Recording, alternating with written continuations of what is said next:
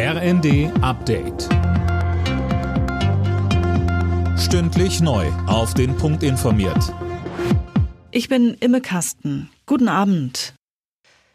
Deutschland will eine noch größere Rolle bei der Entwicklung von künstlicher Intelligenz spielen und bekommt dabei Unterstützung von Microsoft. Der US-Konzern investiert hier knapp 3,3 Milliarden Euro in KI. Mehr dazu von Laura König. Mit dem Geld sollen in den nächsten zwei Jahren die Rechenzentrumskapazitäten ausgebaut werden. Auch ein KI-Weiterbildungsprogramm ist in Planung. Profitieren soll etwa der bisherige Microsoft-Standort in Frankfurt am Main. Weitere sollen außerdem in NRW entstehen. Kanzler Scholz sprach von einer sehr guten Nachricht für den Wirtschaftsstandort Deutschland. Solche Projekte würden zeigen, wie attraktiv unser Land auch für ausländische Investoren sei.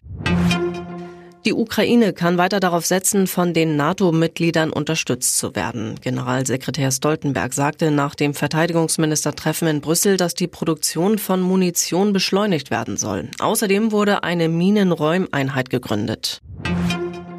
Mehrere Bundesländer wollen Inhaftierte entlassen, wenn im April das neue Cannabis-Gesetz in Kraft tritt. Das berichtet die Bild-Zeitung.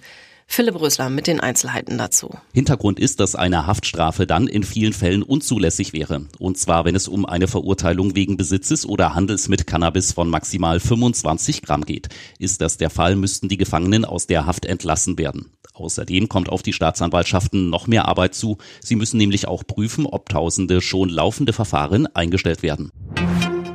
Israel darf in diesem Jahr am Eurovision Song Contest teilnehmen. Die Veranstalter lehnen es ab, das Land wegen des Krieges gegen die Terrororganisation Hamas auszuschließen.